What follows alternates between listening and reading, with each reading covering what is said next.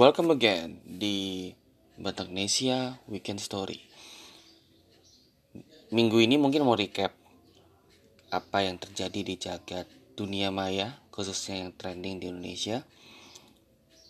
Tujuh hari terakhir yang bisa gue lihat memang ada tiga isu yang mau kita bahas.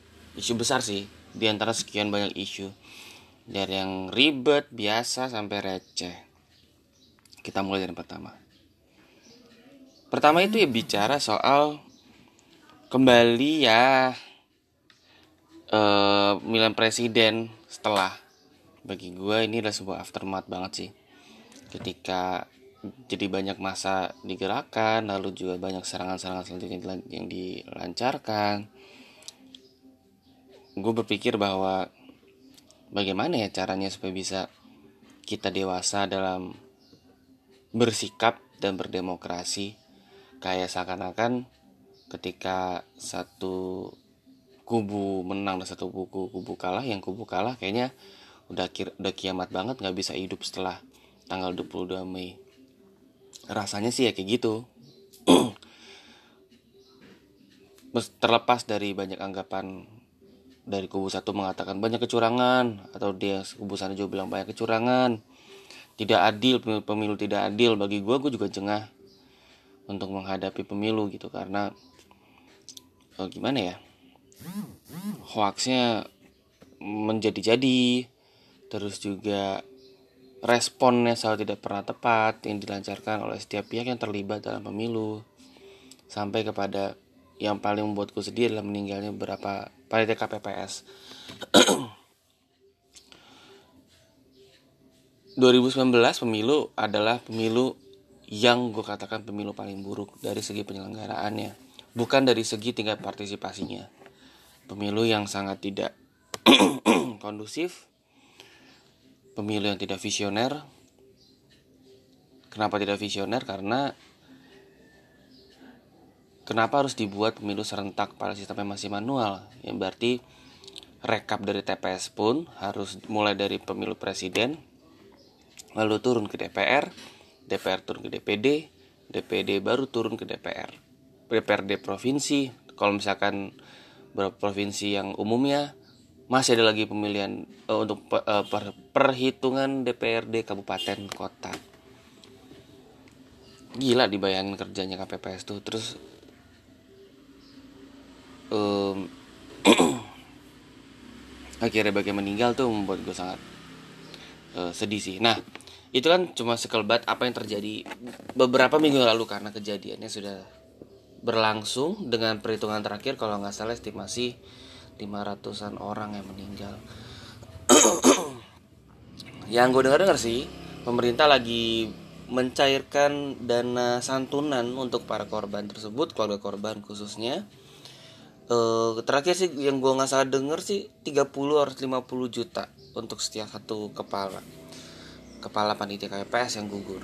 Atau gua atau apakah gugur ataupun termasuk juga yang sedang dirawat dirawat sakit atau akhirnya mengidap penyakit kronis. Karena tugasnya sebagai eh, akibat sebagai menjalankan tugasnya sebagai panitia KPPS ya um, sebagai orang yang juga baru-baru masa kehilangan orang satu anggota keluarga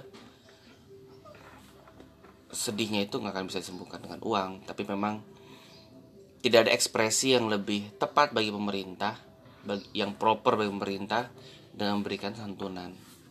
Jadi kalau ada beberapa anggapan miring ah pemerintah bisanya ngasih uang doang. Karena memang bagi orang yang tidak punya attachment emosional yang begitu besar dengan para pihak yang sudah pergi maupun keluarga yang ditinggalkan bantuan santunan berupa finansial itu memang ekspresi yang tepat sih bagi gue. Kalau lo datang ke acara meninggal seorang pasti ya kalau nggak santunan uang duka maupun ataupun diberikan juga karangan bunga. Karena ya tidak ada lagi yang bisa mengekspresikan lebih gitu loh. Government won't have enough time untuk mengunjungin mereka keluarga yang tinggalkan itu setiap hari memfollow up terus. Dan memang resource untuk menunjang tersebut pun juga terbatas.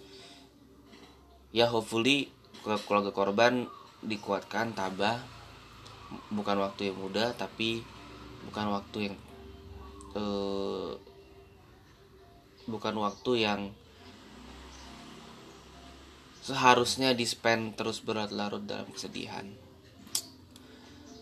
But yet beberapa orang masih mempolitisasi hal ini. Itu yang membuat gue begitu sangat mengatakan pemilu 2019 adalah pemilu yang paling buruk yang pernah gue ikutin sepanjang hidup gue.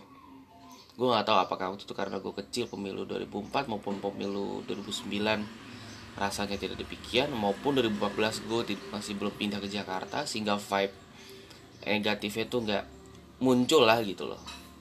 Tapi ya 2019 nih gila. Bahkan ketika terakhir ada long march yang uh, demo di depan KPU itu benar-benar kayak wah. I've done enough of this I'm done enough lah nah berhubung masih pemilu memang uh, di podcast sebelumnya kan pernah gue mention beberapa nama beken yang gak lolos. Uh, trennya begitu mulai kayaknya shifting tidak lagi bicara soal popularitas elektabilitas tapi juga koneksivitas. Dalam arti koneksivitas antara calegnya mau dengan konstituennya. Yang semakin lama semakin penting. Regardless apakah orang tersebut ter, uh, terkenal atau enggak ya. Dan ber dan semakin attach juga dengan identitas partai tempat dia bernaung atau dia mencalekan rekapitulasi berapa suara menunjukkan caleg-caleg Jakarta di PSI dapat suara besar banget. Sangat-sangat besar tapi sayangnya mereka tidak lolos parliamentary threshold. Kalau mereka lolos formatnya pasti berubah tuh. Pasti. Formatur partai mana yang dapat kursi dalam salah satu dapil ya beberapa nama beken ya banyak sih yang nggak lolos. Terakhir gue dapat update kan kalau lo baca di koran pun juga Budiman Sujatmiko tidak lolos. Marwa Rasilain nggak lolos Syarif Hasan nggak lolos.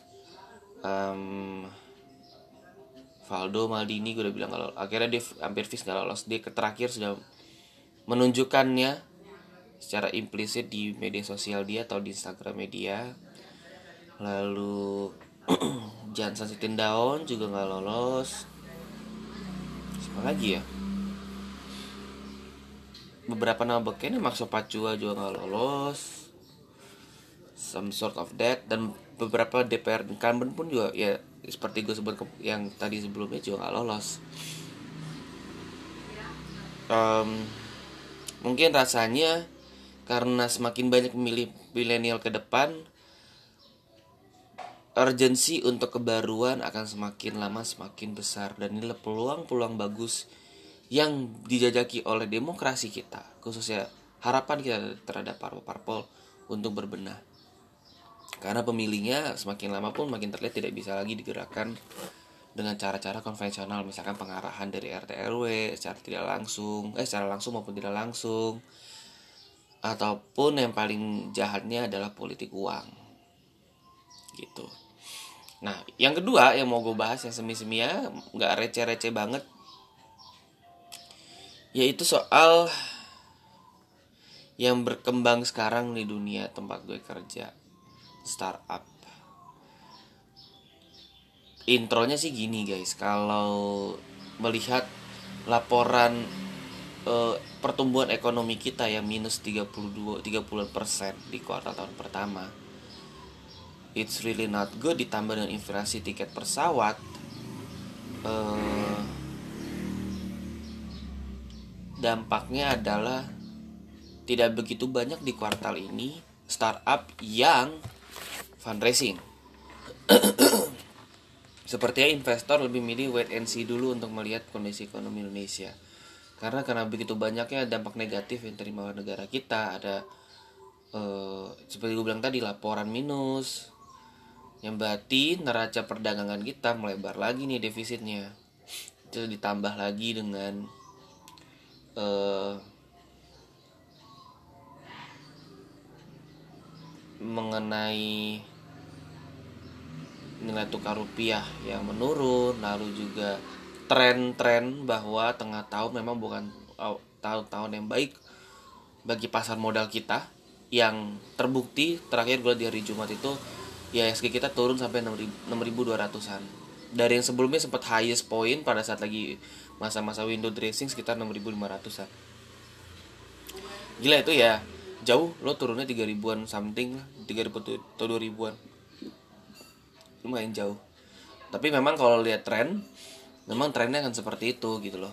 Untuk tahun lalu pun juga demikian 2018 tengah tahun memang bukan waktu bukan masa-masa yang indah bagi para anda-anda yang berinvestasi di pasar saham yang subscribe saham itu untuk e, melihat pergerakan positif gerakan menanjak dari saham portfolio saham-saham anda.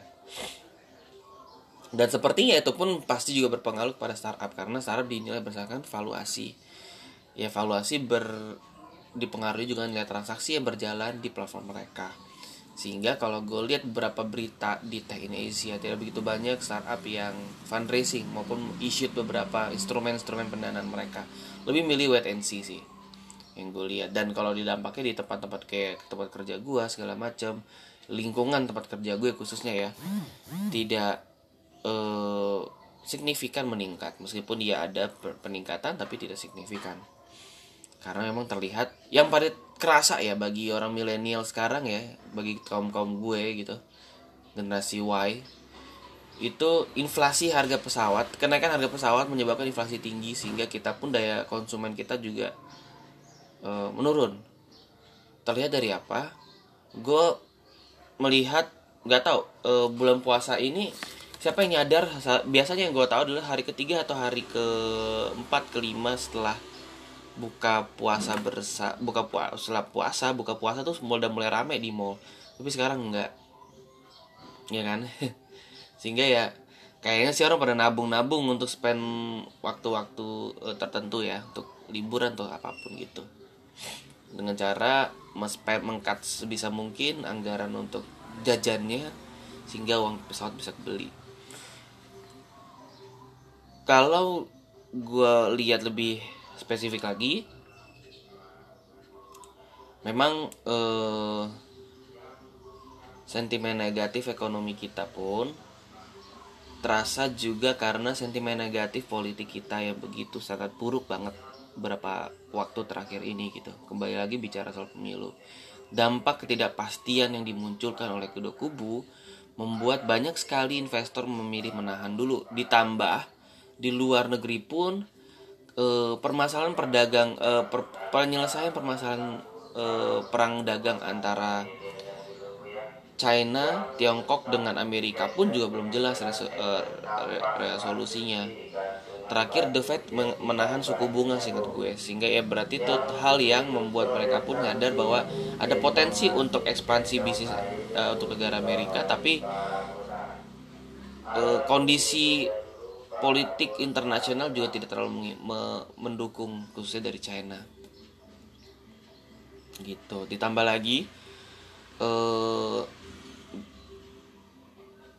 kecaman keras Amerika Serikat yang tiba-tiba mengeluarkan kecaman dan ancaman pada negara-negara yang membeli minyak di negeri Iran.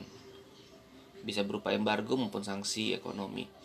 Itu yang bikin juga uh, beberapa negara eh, langganan beli minyak dari Iran termasuk juga China itu berang. Ya berarti inisiatif untuk menyelesaikan perang dagang internasional pun juga sepertinya akan ketahan. Dampaknya secara langsung itu juga perekonomian kita juga ketahan atau melambat. Gitu. Yang diuntungkan apa? Anda-anda investasi di bidang pasar uang maupun uh, investasinya simple pegang uang asing. Jadi ya selamat tunggu perkembangannya. Kalau udah sampaikan uh, nilai tukar yang sesuai yang diinginkan silahkan tukar ke rupiah. Jadi ya itu itu masuk ke isu kedua. Nah isu ketiga yang receh bagi gue karena berapa waktu terakhir di jaga twitter tuh ramai satu tweet satu influencer uh, yang mentweet mendukung penggalangan dana teman dia yang sedang kuliah di luar negeri. Di Oxford kalau nggak salah ya. Kuliah S2 nih kalau nggak salah kalau gue dengar informasinya. Um, banyak sekali netizen-netizen yang maha mulia benar dengan segala kesucian dan kemuliaannya yang ditinggikan di tingkat tertinggi di kasta penduduk di Indonesia itu mengecam hal tersebut beberapa hal yang mengatakan kenapa sih harus penggalangan dana? Emang lo nggak ada duit. Lo ada duit. Terus sampai kepoin Instagramnya. Instagramnya terlihat bahwa dia eh, orang yang berada. Orang tuanya pun juga sering jalan-jalan ke luar negeri. Mungkin gue nggak lihat Instagramnya tapi kalau gue lihat ya netizen netizen yang budiman tuh sampai bilang eh tasnya branded. Jalan-jalannya mahal ke luar negeri. Kenapa mesti penggalangan dana segala macam and so on and so on. Pembelaan pun juga ada. Bahkan yang temannya yang mempost ini pun juga melakukan pembelaan. Ya terlepas dari apa yang komen-komen netizen maupun beberapa pembelaan yang dilakukan bagi gue ya gue nggak mau mengurus itu sih. Karena ya platform kita bisa karena posisi kita bisa adalah platform yang disediakan oleh segala semua jenis penduduk untuk menggalang dana. Apa pun latar belakang dilakukannya dan tujuan yang diharapkan ketika dilakukan penggalangan tersebut tidak dibatasi. Jadi selama dia tidak melanggar koridor gua sebagai seorang penduduk Indonesia yang juga aware dengan dengan hukum aware dengan uh, dengan apa namanya segala hal yang berkaitan dengan appropriateness. Gue gak akan objek sih terhadap hal itu. Itu gak akan objek gue. Karena itu sah. Appropriate itu relatif tergantung orang menilai menilainya apa. Kalau lo tanya gue apakah itu appropriate atau enggak gue tuh mengatakan appropriate. Kenapa? Karena dia tidak mau dia tidak melakukan pegangan dana untuk hal-hal yang tidak benar secara agama etika maupun hukum. Misalkan dia pegangan dana untuk dana dia bikin rumah bordil itu udah pasti gue tentang. Tapi kalau pendidikan niatnya kan sebenarnya baik untuk pendidikan. Ya silahkan aja gitu loh. Terlalu banyak variabel sehingga gue memilih untuk tidak berkomentar mengkritisi judgmental ataupun membela. Banyak banget variabel yang di belakang yang gue nggak tahu. Misalkan contoh bisa aja dia menggalang dana karena satu kondisi ekonomi keluarganya sedang turun gitu. Atau meskipun anda kata dapat beasiswa biasanya dialihkan untuk hal yang lebih urgent. Yang tidak yang kalau kita di posisi dia pun mungkin kita akan melakukan hal yang sama. Banyak hal. Gue juga gue nggak mau menjudge apa pun ya yang terkait hal itu gitu loh. Karena uh, itu terlalu banyak variabel dan spekulasi-spekulasi. Sehingga gue takut ketika gue berkomentar yang salah nanti malah menjadi satu hal yang tidak baik tapi itu munculkan gue sebuah ide ide unik sih terkait pendidikan ya pemerintah selalu menganggarkan sistemnya 20% 20% anggaran pendidikan di APBN dia yang diharapkan pertumbuhan kualitas pendidikan pun meningkat. Apakah pertumbuhan kualitas meningkat? Pasti iya secara infrastruktur. Tapi apakah secara sumber daya manusia dicetaknya baik atau tidak? Gue nggak berani jamin. Seperti podcast gue minggu lalu tentang Mayday, sistem pendidikan kita tuh begitu kakunya sehingga tidak ada manusia-manusia yang tercetak yang mampu membuat sebuah inovasi gitu bahkan yang miris semua content creator atau youtuber itu berasal dari mereka yang memilih untuk belajar atau tidak Deddy Kobusier itu latar belakangnya magician dan dia latar belakang pendidikan dia psikologi gitu ya sehingga sistem pendidikan kita yang perlu diperbaikin gitu loh. Nah ide gue adalah semenjak kejadian muncul kenapa nggak pemerintah kasih kesempatan ke universitas atau sekolah untuk mendapatkan ter, eh, pendanaan pihak ketiga yang sah? Bisa melalui platform itu kita bisa. Kenapa enggak? Terlepas bahwa mereka institusi pendidikan yang terbatas tentunya oleh yang, e, peraturan yang rigid. Tapi ya bagi gue udah saatnya masalah isu anggaran yang membuat kualitas pendidikan kita berjalan tidak semestinya itu bisa diakhiri dengan cara seperti ini gitu loh. Itu uh, solusi loh sebenarnya kesempatan untuk solusi.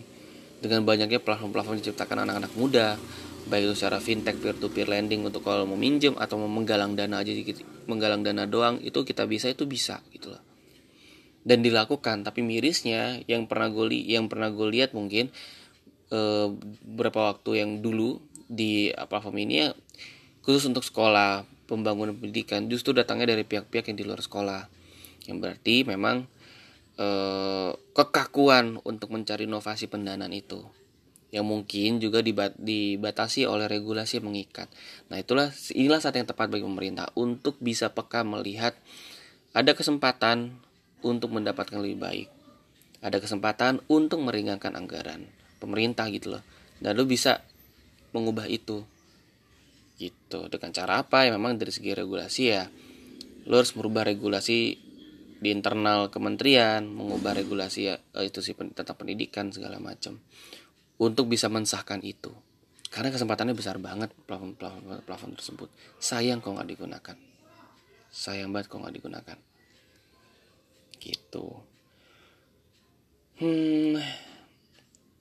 Penutup terkait tiga isu ini mungkin gue bisa bilang semakin membuat gue melek bahwa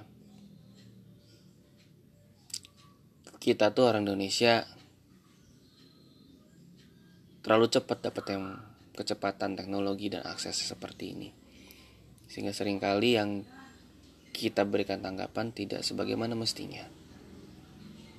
Gue Mata Putra, goodbye from now.